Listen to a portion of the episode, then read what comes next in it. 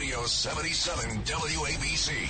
Entertaining and informative. This is Sid and Friends in the Morning. 77 WABC. We have just released for the international media a video footage from a UAV, and we are going to release additional intelligence, basically a conversation that was intercepted between various terrorists where they themselves, unknowing of the fact that we were listening, uh, Uh, confirm that this was, that they understand that it was a rocket that misfired. And as the time goes by, what we've done, and it took us some time because we wanted to be sure of the information before we say anything, we went through our own systems and first confirmed that we did not fire at that location and that there was no our misfire. Then we checked what it could have been, and we, we collected intelligence from various sources from all of our systems. We listened to what the enemy was saying, and we checked the fire control system and saw that indeed there was a barrage of rockets that was fired by the Islamic Jihad towards northern or central Israel, and at least one of them misfired, which is a common phenomenon when it comes to their rockets. It misfired and then landed on the ground and exploded.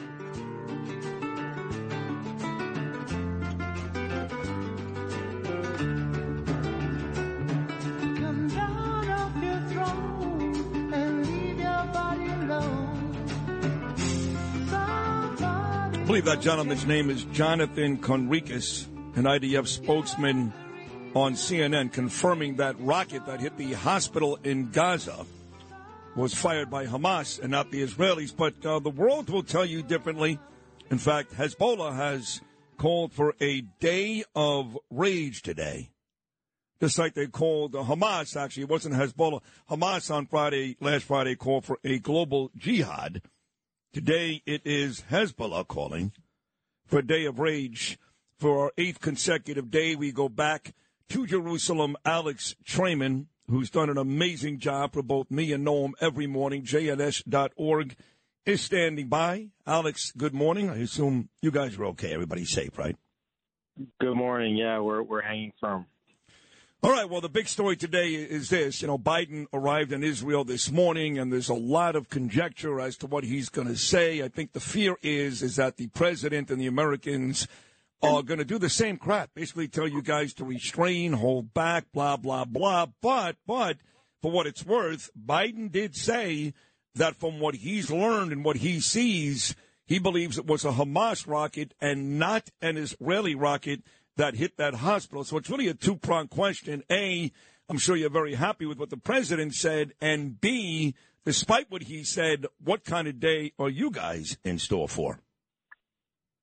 Well, we don't know what kind of day we're in store for over here. You know, Hamas, Hezbollah, jihadis around the world calling for a day of, of rage, but we haven't yet seen any indications of that yet so far. There could be more, but uh, perhaps uh, the the jihadis are are choosing not to further incite while the president of the United States is here. Uh, you know, a lot of indications not only that it was in fact a Hamas rocket that hit the hospital, but that it actually didn't even hit the hospital, that it hit the parking lot uh, near the hospital, uh, that the hospital itself was not damaged, and that it wasn't a mass casualty event. So what you're seeing is that not only uh, was a Hamas missile uh, the cause of uh, damage inside Gaza, which is becoming a regular occurrence. The IDF reporting that uh, over 450 rockets have misfired and landed in Gaza since the start of this outbreak, but that the entire scenario was a complete and total fabrication, a, a fraudulent narrative. Uh, meant to accuse Israel of uh, humanitarian disaster and war crimes, and, and not even one element of the story was true. So 500 are not dead. Are there any dead? What are the what do those numbers look like? We're, not seeing any indications of a mass casualty event there at all. You know, it's it's uh, and you can't you can't get accurate numbers from Hamas. You know, within within minutes, we saw reports on, on CNN, New York Times, elsewhere that Israel struck a hospital, that over 500 were dead. You know, think about how long it took Israel to figure out how many uh, of its civilians were dead uh, in the wake of Saturday's massacre, and how long it took to get information about all of the hostages that are currently inside of the Gaza Strip. But within moments of an explosion, which was caused by a Hamas rocket, uh, immediately 500 innocent civilians uh, were dead from a from a strike on a hospital that was actually a misfire that landed in the parking lot outside the hospital. Alex Traiman, JNS. Uh, I believe what you just said. Uh, not nearly the amount of number, if any, died, and this is the propaganda they use, the psychological warfare from that horrendous, and I mean horrendous video we saw yesterday with 21 year old Mia Shem, again just two years older than my daughter Ava uh, into this story today. They're going to start doing things like this all the time, and it does work because, for example, Biden is in Israel today, as you know, Alex, meeting with Netanyahu. Then he was going to meet in Jordan with some of those leaders, and they called the meeting off because they think Israel, which is backed by the United States, bombed innocent civilians in the hospital. So there are friends in the region, the Arab friends, that buy it. And that's exactly what Hamas wants. Well, I think that uh, cancellation of the meeting in Jordan was actually a very positive sign, uh, an indication that the Jordanians and the Egyptians and Palestinian Authority Chairman Mahmoud Abbas understand that the primary objective of that meeting was actually going to be to to drive open a humanitarian corridor uh, to the south of Gaza along the Rafah border with Egypt and to, to let uh, those that want to flood out of Gaza make their way south of the border. Uh, and that's not something that they are comfortable with. They don't they don't want to see one uh, Gazan land on their soil. They don't want any of them out of there. They're they're more than happy to to let them stay in uh, and and suffer whatever fate they may uh, during the Israeli airstrikes and, and potential ground incursion. Um, and and it's clear also that they understand that they cannot pressure the United States to make Israel uh, stop its attack. And and while we've heard Biden's statements when he's been here and what he said about Israel, it's also really important to listen to Netanyahu's statements. Uh, and in particular, again, during this meeting with Biden this morning, he keeps saying that this is going to be a long and drawn out battle. And, and it is clear that he keeps communicating to, to Biden that there is going to be a ground incursion, and, and the fact that uh, Biden is not uh, rebutting what Netanyahu is saying, and you haven't heard him one time say that this needs to, to end quickly. He hasn't said that yet. Uh, so I, I think it means that, that he, he is on board with the Israeli plan.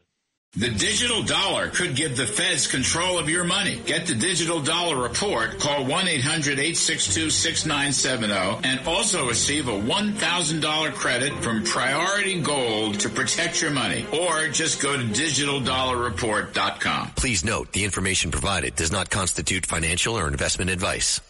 Maybe. Um, I, I, don't trust him, but maybe you're right. Either way, Netanyahu has a set of big ones. You know that. And he's telling Biden what he's going to do. And let me remind folks who may not know this Netanyahu was on the phone with Putin yesterday, the day before, and he told him the same thing. He said, uh, Hey, Vlad, baby, we ain't stopping till they're all dead. So clearly, Netanyahu is not intimidated by anybody, whether it's the United States or Russia, because he's told now both Biden and Putin over the last couple of days, we're doing it and we ain't stopping, basically, with your blessings or not. You got to love that about him, though. You know, Netanyahu has been the prime minister of Israel now for 16 years. He's the longest running prime minister in Israeli history. And he's not just the leader of Israel, he's a world leader. He has sat in countless meetings with multiple American presidents. Uh, he He's met Vladimir Putin in, in Moscow. He's met uh, Xi Jinping. You know, this is a, a world leader of, of top caliber, and he's not intimidated by these moments. He he understands Israel's interest and he feels the burden of the state of Israel on his shoulders. Uh, and I, I honestly can't imagine how any other prime minister, prime ministerial candidate in Israel would be faring during these moments because you have to imagine that the the pressure right now is, is yeah. so immense. Yeah. But uh, Netanyahu, you know, he, for for better or for worse, he's he's the man of the moment, and and we we're all I think Israelis are all hoping that he he steps up to the task. I hope so. I mean, when this thing first happened, there was a lot of criticism. and deservedly so. Netanyahu, the Israeli defense folks, that they were able to pull this off, and you know they were still collecting bodies, and we were already counting how many days Netanyahu had left, and folks like you kept saying, guys, guys, guys, look, uh, the heads may roll, they may roll, but right now it's about you know retribution. Right now it's about annihilation, and I wonder if in fact Netanyahu can save the day. If in fact Israel does what we think they're going to do, can he save the day? Can will Israelis come to his defense, even though we know what happened two weeks ago never should have happened? Whether they come to his defense in the aftermath of this really doesn't matter. Uh, what what matters now is that is that Israel takes care of business inside the Gaza Strip. But I think another component here is that we just don't know uh, whether or not the, the northern border will erupt. We don't know if this con- conflict will get much larger and potentially even include uh, attacks on Iranian nuclear infrastructure or how many fronts there might be or whether an intifada uh, starts to erupt inside Judea and Samaria or Jerusalem and other mixed cities here in Israel. And, and if any of those scenarios come to pass, it's not going to be a question of who has the guts to order the strike. Israel's not going to have a choice. Uh, and and if Israel's forced into into massive action, the hope is that there will be a, a victory that could could rival the the stunning victory uh, uh in 1948 and in 1967. You know, Alex, the question I get asked most the last couple of days is about the incursion. I don't have any answers. What the hell do I know? You know, I, I, I keep telling everybody it's because of Biden, because I hate Biden. I admit that. I'm transparent, but I don't know.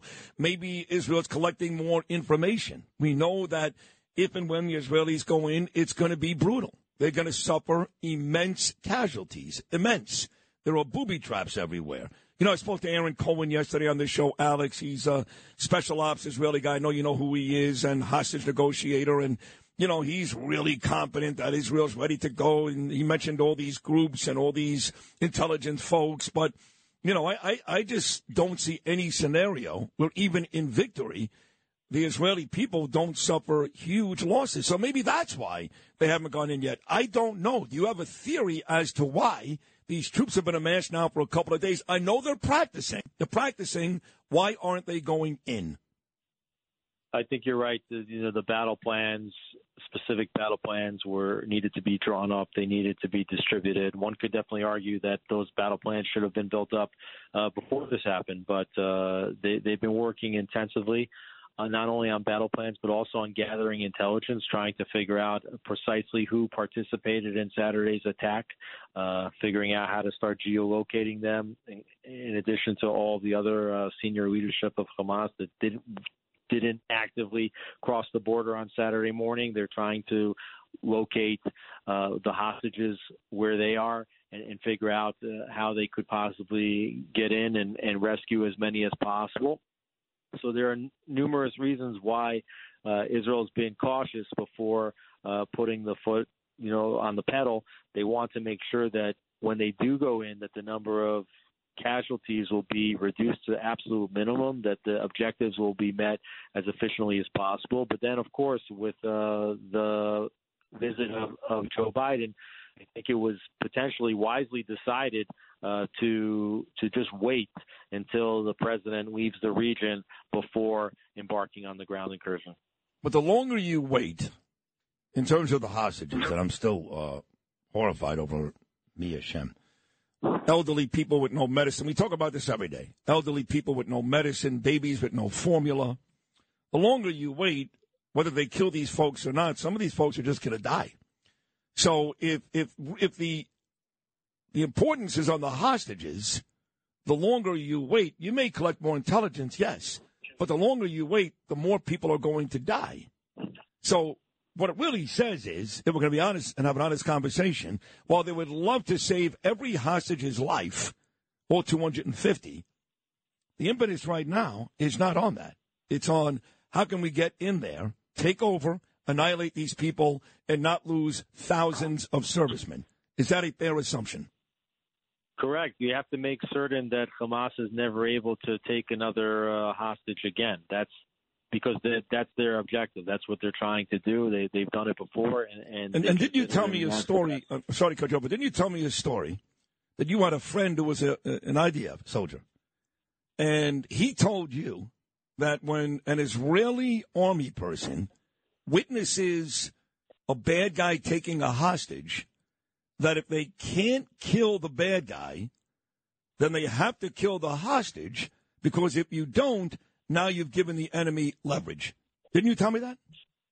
Uh, that's correct. Uh, and, and not only that, but uh, you know, you, you start to hear uh, some of the stories that are coming out from all of the funerals that are taking place. We have over a thousand funerals this week alone uh, of dead Israelis, and and you hear fathers putting their their daughters and sons into the ground, saying, uh, you know, thank God that you were killed and that you weren't taken hostage because taking hostage is just a much worse fate than have being instantaneously killed during during a terror attack. Um, so yes, uh, you know it's it's a horrific, horrific situation, and it goes to to demonstrate the barbarism of, of Hamas. And as Netanyahu said, you know this is a this is a war between civilization and barbarism, and it's up to the people of the world to decide what side of this conflict they want to be on. Last one in terms of the rockets being fired, the bombings. Uh, you know, they've, they've hit just about every region, north, south, central Israel. Any new activity today? Because right now, where you are, it's about uh, 3 o'clock in the afternoon. Yeah, there's been nonstop rockets. Uh, the rockets that were fired late last night, they were long-range missiles. They were intended to make it all the way to Haifa, which is all the way towards the north of the country. So they were the longest-range rockets that Hamas had tried firing to date um, in this conflict. Fortunately, none of them reached their targets, uh, and and one, of course, uh, is one of the 450 that that have misfired. And and the reports are that even in the last days, the number of misfires uh, it continues to rise. I, I saw that uh, over 12 percent of the missiles that were fired just yesterday misfired. Uh, but yes, Israeli population centers, particularly in the Gaza envelope and the city of Ashkelon, which is just uh, maybe 10 miles north of the Gaza border, have become under continuous attack, and uh, residents continue to have to run into bomb shelters.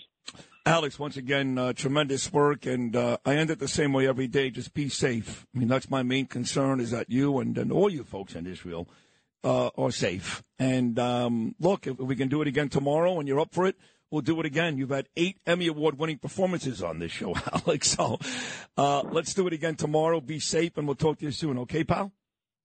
Thanks so much, Sid. You're welcome. Alex Traiman, JNS.org, live in Jerusalem.